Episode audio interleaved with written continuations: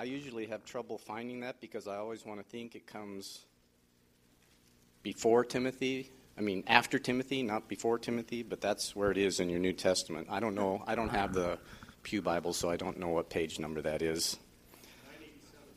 987. 987. Thank you.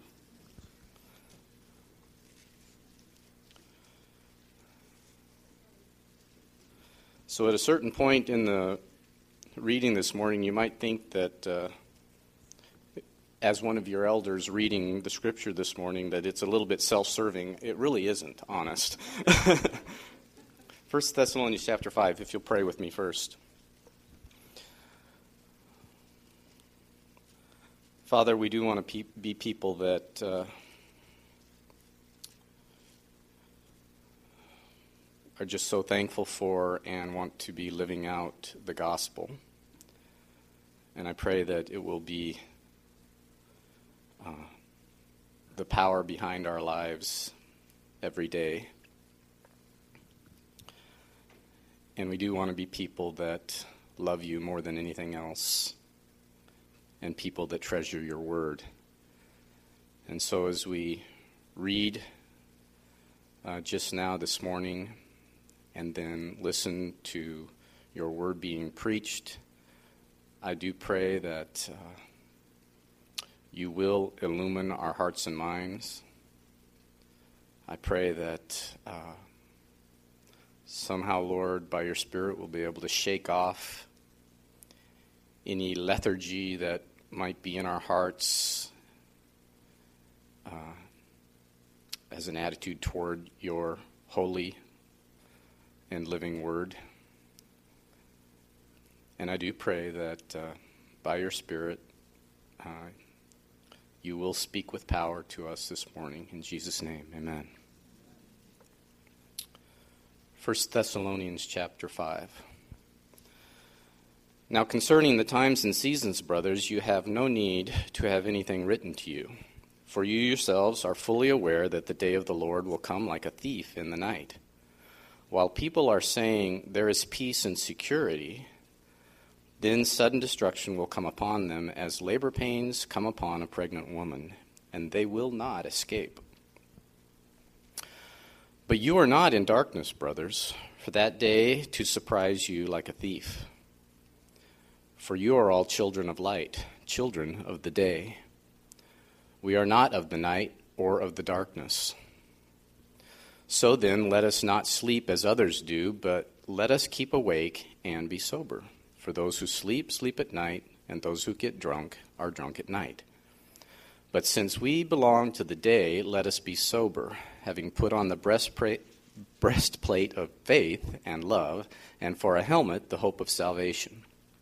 For God has not destined us, us for wrath, but to obtain salvation through our Lord Jesus Christ who died for us, so that whether we are awake or asleep, we might live with him.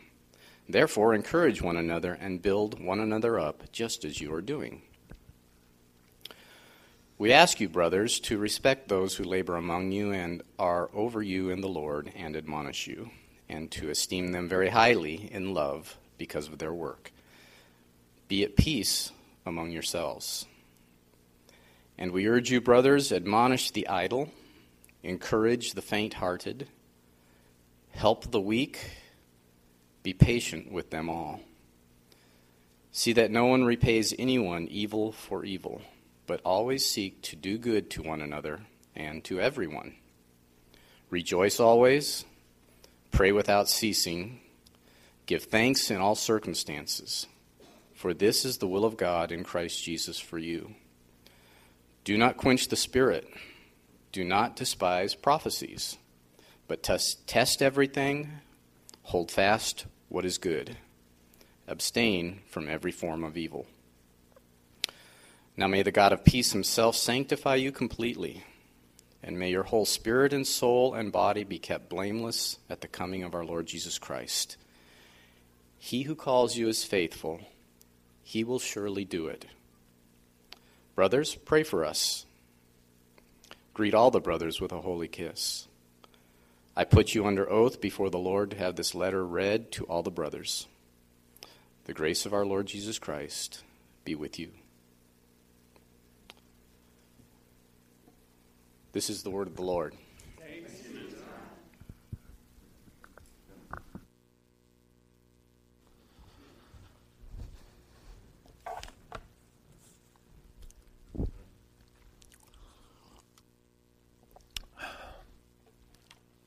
Let's uh, get straight away into the word here. We are going to uh, zero in on just a couple of these verses in 1 Thessalonians 5. Let's look at verse 16, 17, and 18 together. Be joyful always, pray continually, give thanks in all circumstances, for this is God's will for you in Christ Jesus we have here in these uh, three verses three commands. Uh, these verbs are, are imperatives. Uh, to, to rejoice, your Bible may say, your translation, rejoice, pray, give thanks.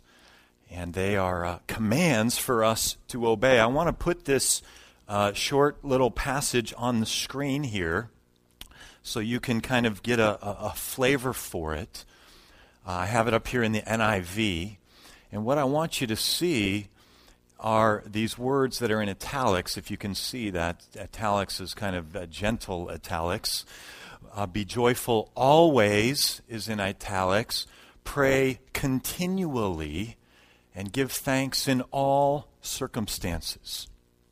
those three things are emphasized in this passage in the uh, in our Greek New Testaments, in the original here, and I have a few of my Greek students uh, with us today. Uh, these words are at the very beginning of each of these lines.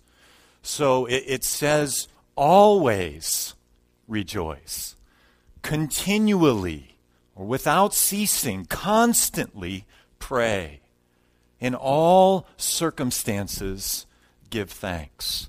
That's kind of how it's, it, it, it reads uh, with this emphasis. We just don't really uh, do that in English, so they've done the right thing. It's not like they've made a mistake, they've done the translation right.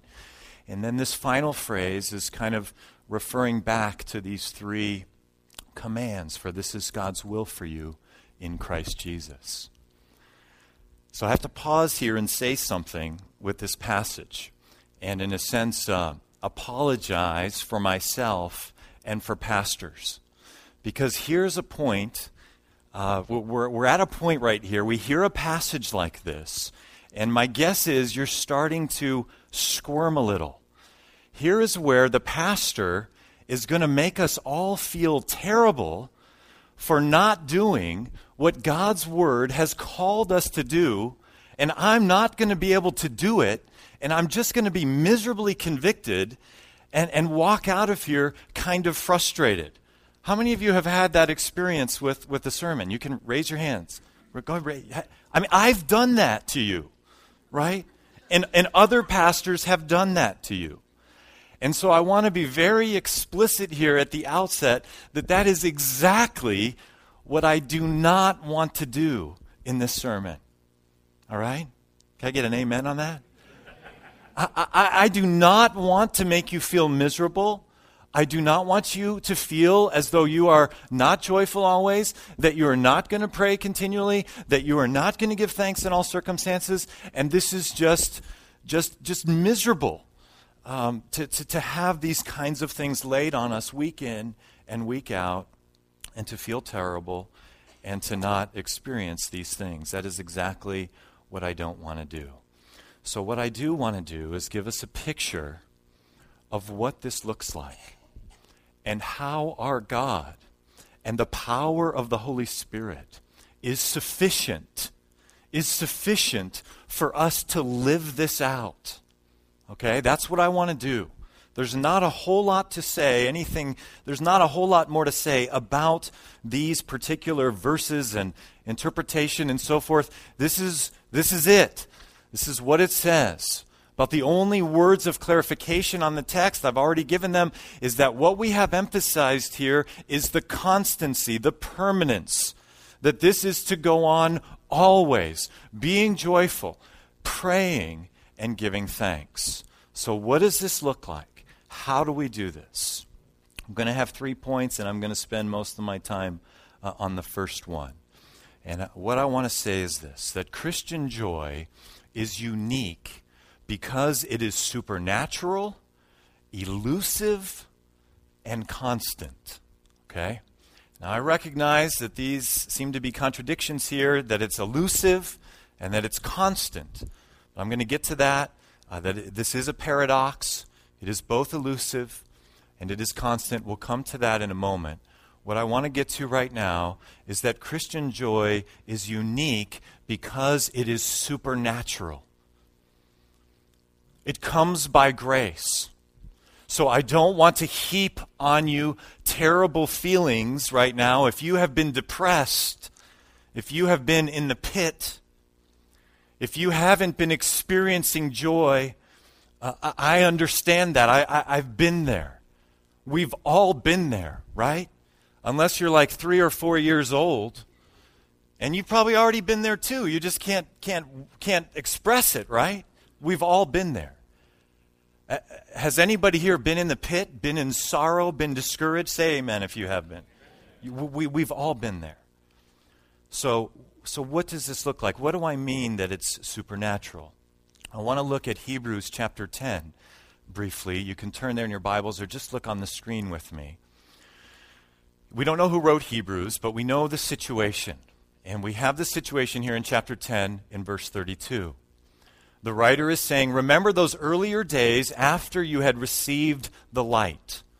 Remember those earlier days after you came to Christ, when you stood your ground in a great contest in the face of suffering. So they had some hard times. The, the, the recipients, the original recipients of this letter to the, to the Hebrews, they had, they had some hard times shortly after they came to know Christ. Verse 33 Sometimes you were publicly exposed to insult and persecution. At other times, you stood side by side with those who were so treated. So there, there were times when it was coming your way, original audience of, of, of, Hebrews, original recipients. There was times it was coming your way, but there was times it was, it was coming, this, this heat, this persecution was coming to others. But you stood right alongside them. Remember that? And then the verse that's relevant to 1 Thessalonians 5, verse 34. You sympathized with those in prison and joyfully accepted the confiscation of your property because you knew that you yourselves had better and lasting possessions. So, a, a little, little historical context here. In the first century, in prisons, they did not get three meals a day. They didn't have TVs. They didn't have health care. They didn't have the things that we have today. And I'm, I'm actually thankful for those, those things. Human, uh, human beings, uh, those who are prisoners are human beings. They're made in the image of God. And they should be treated with respect. There are many believers in our prisons. But in the first century, if you were in prison, and, and these folks are in prison, the folks he's writing to have been standing alongside them. If you're in prison, you've got to rely on outsiders to bring you your food. You've got to be connected. And so, this early uh, church, this group of Hebrew Christians, has to make a decision. Okay, these, these brothers and sisters have been put in jail for their faith. Are we going to go and fellowship with them? Are we going to go and supply them with food? If so, we're going to be marked with them. And we may end up in there with them. They didn't end up in there with them, but they had their property, the ESV puts it, plundered. I think that's better. It, it was plundered, it was taken from them wrongly. But what is amazing and what is relevant to this sermon in 1 Thessalonians 5 is that they accepted the plundering of their property joyfully. Now that's crazy, isn't it? How many of us here uh, have you ever been robbed? Raise your hand. Have you ever been robbed? Raise your hand. Yeah. It's, it happened to us.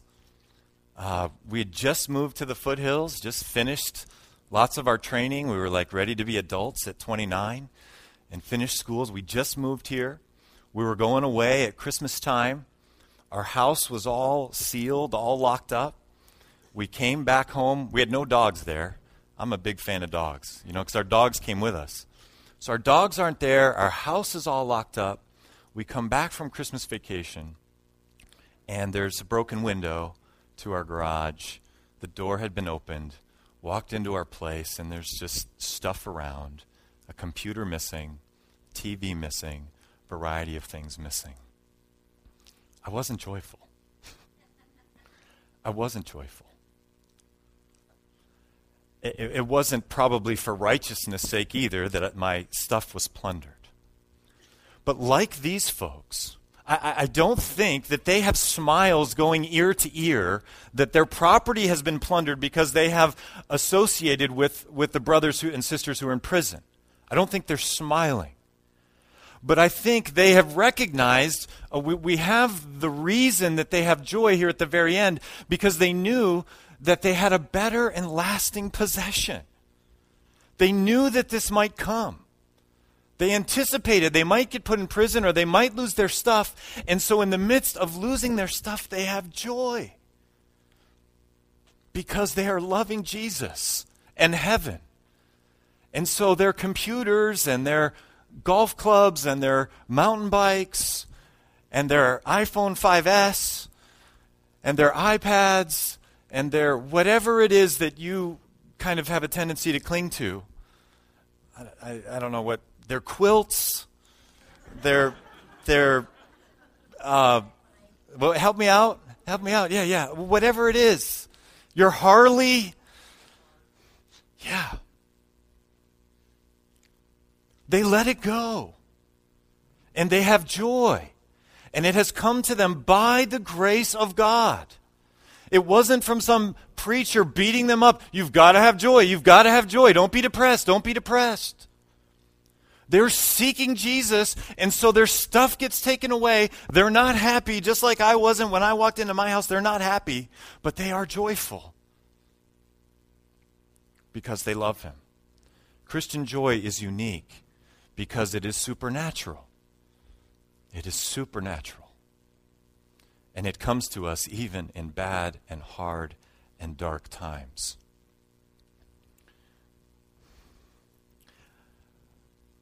I saw a picture of, of supernatural Christian joy last Saturday. Have to go back a few months.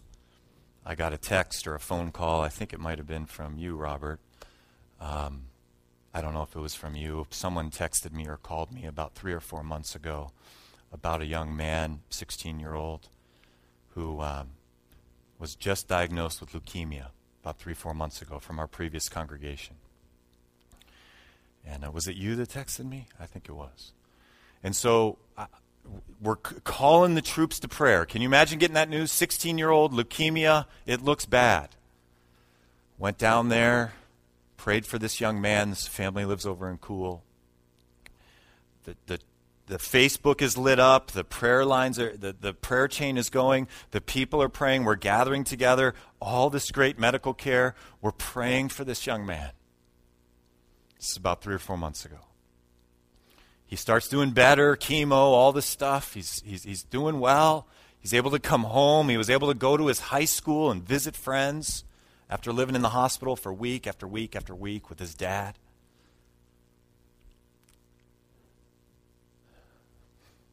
Getting emotional here. So, week and a half ago, he dies. His name's Chris. So, Saturday, we had his memorial service. Hundreds of people. His whole high school's there. Golden Sierra High School up in near Georgetown all the folks from the churches have gathered around. Uh, memorial service ends, and uh, Michelle and I are seeing a lot of people we haven't seen in many years. People who had moved away years ago had come back to support this family, and so it had taken maybe an hour or two of greeting folks before I finally got to talk to Ron and Terry, the parents of the 16 year old who died about 10 days ago.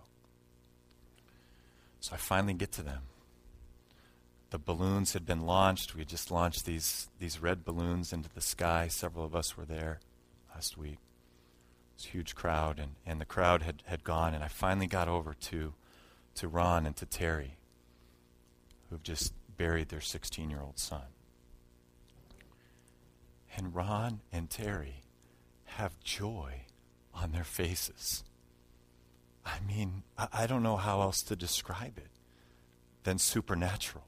Now, I'm not saying that they haven't been weeping and crying and in agony and, and not knowing how they're going to continue. They, that, they've been there. They've been there. And they have, I mean, we hugged and embraced and were, were, joyful. They were joyful. How is that? Because we have a better and lasting possession and we have hope beyond death.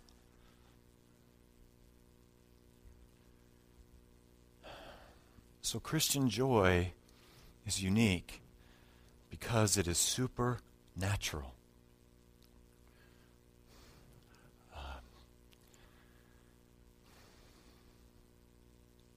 I didn't want to go there. We'll go here. 2 Corinthians 6:10, sorrowful yet always rejoicing.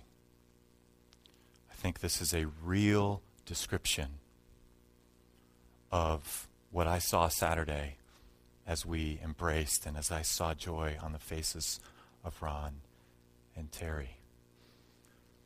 They are sorrowful, yet always rejoicing.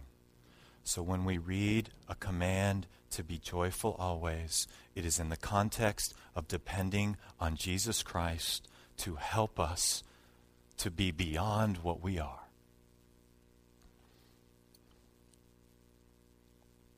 sorrowful, yet always rejoicing. I want to give you a definition, my definition of joy. Joy is to be in a state of well being during happiness or hardship because of the finished work Christ. This is what joy is. Now, we think of joy often as the world thinks of joy. Joy is when our family goes to Disneyland that's that's actually a nightmare for me. I'm sorry. Where are the um where, where I'm sorry. I love you guys. I just don't like Disneyland. We have Disneyland lovers here. For most families, we think of going to Disneyland as joy. We think of going on a backpacking trip, fathers and sons trip. Now I'm talking my language. That's what we think of as joy. We think of the family vacation to Hawaii as joy. And guess what? We can have Christian joy at Disneyland in Hawaii or on the backpacking trip. But what happens is it can become kind of invisible there because it looks just like the world's joy when we're doing that. But Christian joy is not invisible when you have buried your 16 year old son. So it is being in a state of well being during either happiness or hardship because of the finished work of Jesus Christ. This is what joy is. And so we need to join Augustine in praying like this. We're not going to probably pray his words, but he says this on your his prayer is on your exceedingly great mercy rests all my hope. Give what you command and then command whatever you will. So instead of, when we hear a passage or a sermon like this, instead of thinking, oh my gosh, I can't do these commands, this, these are impossible to live out. I can't do it. I can't be joyful always. Instead, we should say, God, command whatever you want in your word. Command us to be joyful always. Command us to be praying always. Command us to be thankful always. But then, God, you, you have to give the grace, the supernatural power of the Holy Spirit for me to live this out. It's the only way. There's no techniques, there are no steps. So, joy is unique because it is supernatural, and joy is unique. Now, back to that other part finally uh, elusive and constant. Joy is elusive we could give testimonies for hours about the elusiveness of joy, couldn't we? We could. We could. We, we could. We could. Jo- is joy elusive? It is elusive. Many of you know I like to mountain bike. I get out there about three times uh, a week. I was out there last night, later than I should. It got kind of dark. I almost died. Don't ride single back, single track, downhill trails in the dark. Okay, just don't do that. I was doing it last night. But anyway, going back a few more days, actually, going back years, um, I, I, I, always carry an, a tube with me when I go because one of the elusive parts of joy when you're mountain biking are flats. Okay, so I always carry a tube. But then occasionally, just a few times over the last 15 years, I've had a double flat. Now, if I get a double flat when I'm far from a road or home or the trailhead or whatever, then my wife gets a call, right? And I say, hey, honey, I'm, I'm going to start hiking to Forest Hill Highway. Could you start driving there? And then we'll kind of meet, and then you can get me a ride home. And of course, she's in the middle of something, and she just gets a call. She has to drop everything. This happened a lot when the kids were little. Got to put them all in the car, got to come and find me. So she says, What do you think about carrying two tubes with you when you mountain bike? Two tubes. Well, that's extra weight, right? That's the way mountain bikers think. You know, we think in grams. So that's extra weight. So, okay, so I, I, I love my wife as Christ loved the church, so I put two tubes. I put two tubes in my CamelBak. So now I've got two tubes. Well, about three or four days ago, guess what happens? My first triple flat. Triple flat on one ride. So I've got a flat starting out. I've got to start second.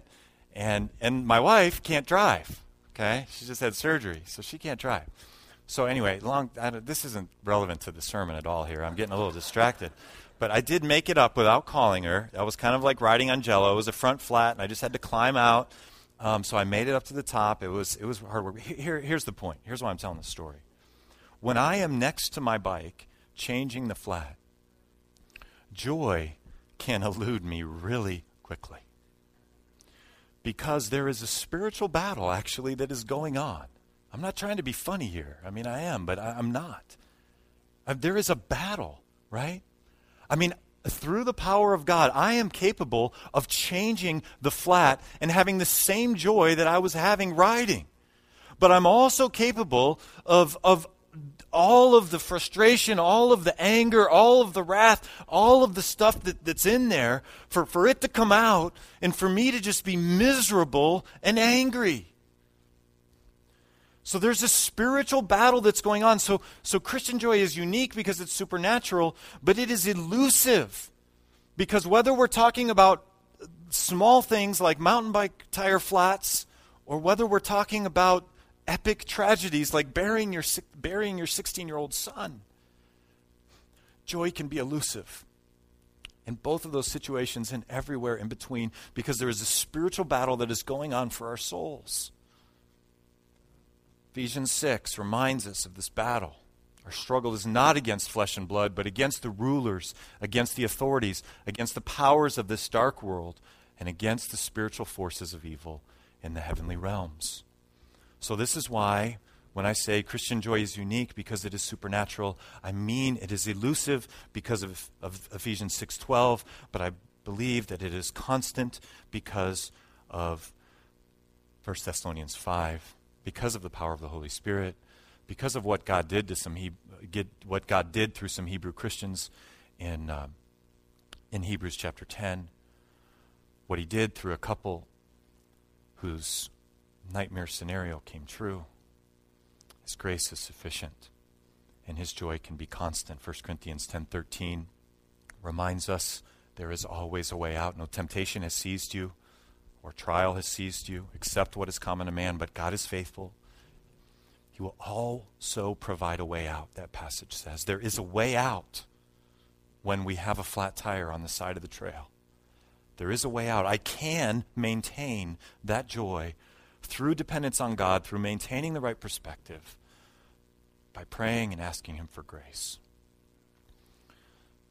All right, so that's point one. We got a ways to go here. So these next two are going to be a lot shorter. All right? Christian joy is unique because it is supernatural, it's elusive, it's constant. And I really want to say the same thing about prayer. Christian prayer is unique because it is supernatural, it is elusive, it is constant for those same reasons I've just laid out. There is a spiritual battle going on, so it is elusive. We have the power of God available to us in every moment, and so we can pray, we can cry out to Him, we can go before the Lord at all times. It is possible. And yet it's elusive. We see this theme, praying always. We see the same thing for joy always, but I want to show you how pervasive this is throughout the New Testament. This, this command, this imperative to pray always. Romans 1 that without ceasing I mention you always in my prayers, Paul writes. Romans 12 rejoice in hope, be patient in tribulation, be constant in prayer. Ephesians 1 I do not cease to give thanks for you, remembering you in my prayers. Ephesians 6 praying at all times in the Spirit with all prayer and supplication. And so, uh, Colossians 1, and so from the day we heard, we have not ceased to pray for you, asking that you may be filled with the knowledge of his will in all spiritual wisdom and understanding. 1 Thessalonians 3:10, just a few verses up, and we pray most earnestly night and day that we may see you face to face and supply what is lacking in your faith. We see this over and over and over again. This command to be praying constantly. What does this mean? What does this look like? Again, I'm not wanting to weigh you down. I'm wanting actually to lift you up to a place of joy, to a place of prayerfulness, to a pr- place of thankfulness through the power of the Holy Spirit. So, so what does this look like? One commentator says it very well this way. He, he, he says this, and uh, he, he's talking about this Greek word uh, adialeptos, which is the word always, okay, or constantly, or unceasingly, or however your translation has it. It does not mean some sort of nonstop praying. Rather, it implies constantly recurring prayer, growing out of a settled attitude of dependence on God. That's it. That, that, that, that's what this verse is saying. This guy just says it so right. I don't really need to preach it. Just, this, is, this is it. I can't say it this, this well. A settled attitude of dependence on God, constantly recurring prayer. It doesn't mean nonstop praying. It doesn't mean that we're, we're just constantly praying that we, if we had the ideal situation, that we could move away the top of a mountain somewhere and that we would just say the Lord's Prayer or whatever biblical prayers all day long. That is not what this is mean, meaning. It's meaning that we are constantly coming to God. Whether words are, are uttered or not, lifting the heart to God while one is occupied with miscellaneous duties is the vital thing. Verbalized prayer will be spontaneous and will punctuate one day's, one's daily schedule as it did Paul's. We should be running to Him throughout the day and we do this in a couple different ways. When I think of prayer, I think of two categories. I think of scheduled prayers and I think of spontaneous prayers, and both are good. Scheduled prayers. We pray every Sunday. We do a confession prayer. We do a, a prayer for our kids as they go. We do scheduled prayers at, in our homes. We do prayers before meals. We do prayers at bedtime. I know one family, their scheduled prayer is every time they get in the car every time they get in the car, before dad turns the key, they pray. Now, sometimes their hearts are not in a place to pray. Right? So those prayers are, are tough prayers. But they, they, they've developed that discipline. That's a scheduled prayer. We get in the car, we pray before we turn the key. So we have scheduled prayers, those are good. And we have spontaneous prayers where we are relying and depending and praying to God throughout the day. Now, this is kind of my area of weakness and has been an area of weakness for me. And it may be for you. Your weakness may be on the other side. Uh, you know, we're all different. But for me, um, as I look back over my Christian life, as I was thinking about this this week, and, and I, I was recalling when we were uh, first married, one of the things I remember was kind of looking down on my wife and my mother in law as they're praying for every little thing. Is anybody else this, this uh, Pharisaical as I am? I, I mean, they're praying for every little thing. Like, does God really need you to pray for that parking spot next to Costco after we just went for a run? Like, like, uh, I don't know if you're connecting with me here, but this, this is a bad. This is a bad thing. This is bad of me to be looking at them, at, praying for the weather and praying for all of these. They were, they were just praying for all these small things. And in my mind, I'm like, okay, I, I'm going to go to God for you know the salvation of so and so, and I'm going to go to God in, in these hard times. But for me, it was kind of a, a struggle to pray for, for everyday small things, to recognize God is sovereign over everything, and I need to be turning to Him throughout the day and praying. So it's been, I, I, have been slow. So, uh, so, someone has called this, and I think rightly, uh, it's, it's helpful to put labels on some things. Sometimes labels are terrible, but sometimes they're really helpful. Someone's put the label on what I've just described as my, my, my own weakness as over spiritualized prayer. Over spiritualized prayer. I, am going to pray when, when I see eternity on the line, but I'm not praying for the weather. I'm not praying for, for, for, for these seemingly small things. And we need to do both. We need to do both. So our, we have scheduled prayers, we have spontaneous prayers. We need to be seeking God at all times. Um, Brother Lawrence, this book has really impacted me in recent weeks. Our men's group has been going through this. He, he writes this. He says, we, we ought to act with God in the greatest simplicity, speaking to Him frankly and plainly, and imploring His assistance in our affairs just as they happen. Just as they happen, we should be running to Him. So the Lord has been growing me in these areas of praying for small things and also just praying for people immediately gosh, how many times I've, I've told people, yeah, I'm going to pray for you. I'm going to pray for you. I'm going to pray for you Sunday morning. Tons and tons. I'm going to pray for you. And then I forget to pray for them. So what I try to do now, since I know I'm forgetful, is I just put my hands on them right then. Let's pray right now. We want to see that. We want to see people just praying at all times, at, at school, at church, wherever we are. Let, let's pray right now. Let's go to God constantly. Uh, the, the, the man who uh, gave the term over spiritualized prayer, wrote this book, A Praying Life. He says this He says, We don't need self discipline to pray continuously. We just need to be poor in spirit. Poverty of spirit makes room for his spirit. So my weakness was that I was overly confident in myself, so I'm not going to pray for these small things. I'm not poor in my own spirit. I, uh, Mike's spirit is very strong and confident. So I'm only going to go to God when, when, when eternity's on the line. No. No, I need to go to Him constantly, whether eternity's on the line, whether it's the weather, whatever it is, I need to learn to be turning to the Lord at all times. Christian joy is unique because it is supernatural, because it's elusive. It's also elusive and constant. I've said the same thing about Christian prayer. And I have the same thing to say about thankfulness. We have Thanksgiving coming. And our Thanksgiving can look like the world's Thanksgiving when things are going well.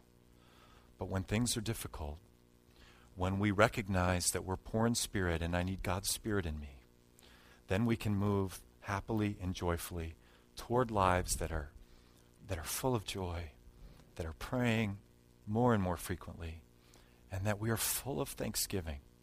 That we are full of thanksgiving. Whether we are on vacation in Hawaii or whether the unthinkable thing has happened to us, we have a hope beyond this life. And my grace is sufficient for you to live this way. I'm going to supply what you need to be constantly joyful, to be constantly prayerful, and to be constantly thankful. That's what He's looking for in us, and He's going to supply the strength to do it. Let's pray together. Father, we confess to you that we often play games with ourselves. When it comes to joy, we sometimes act very joyful. We put smiles on our faces. We pray that you would mostly free us from that. that we would have brothers and sisters that we would be real with. That we recognize that at times joy and tears are compatible things. I pray that increasingly for all of us that we would find ourselves joyful as we have hearts that long for Jesus, long for heaven, long for the things of God. Pray that the things of world of the world would grow strangely dim to us. So strangely dim that we could rejoice if our most prized possessions were stolen. We pray, God, that we would be people who pray constantly over small things, seemingly small things, and over big things. And we ask by the power of your Holy Spirit that you would help us to be thankful. And I pray that today, especially for those who are discouraged, who are depressed, who are very far from thankfulness. I pray that the power of God would come into your lives this moment, and that in the midst of pain, that you would be able to say, Thank you. Thank you, Jesus. We pray in his name. Amen. Let's stand.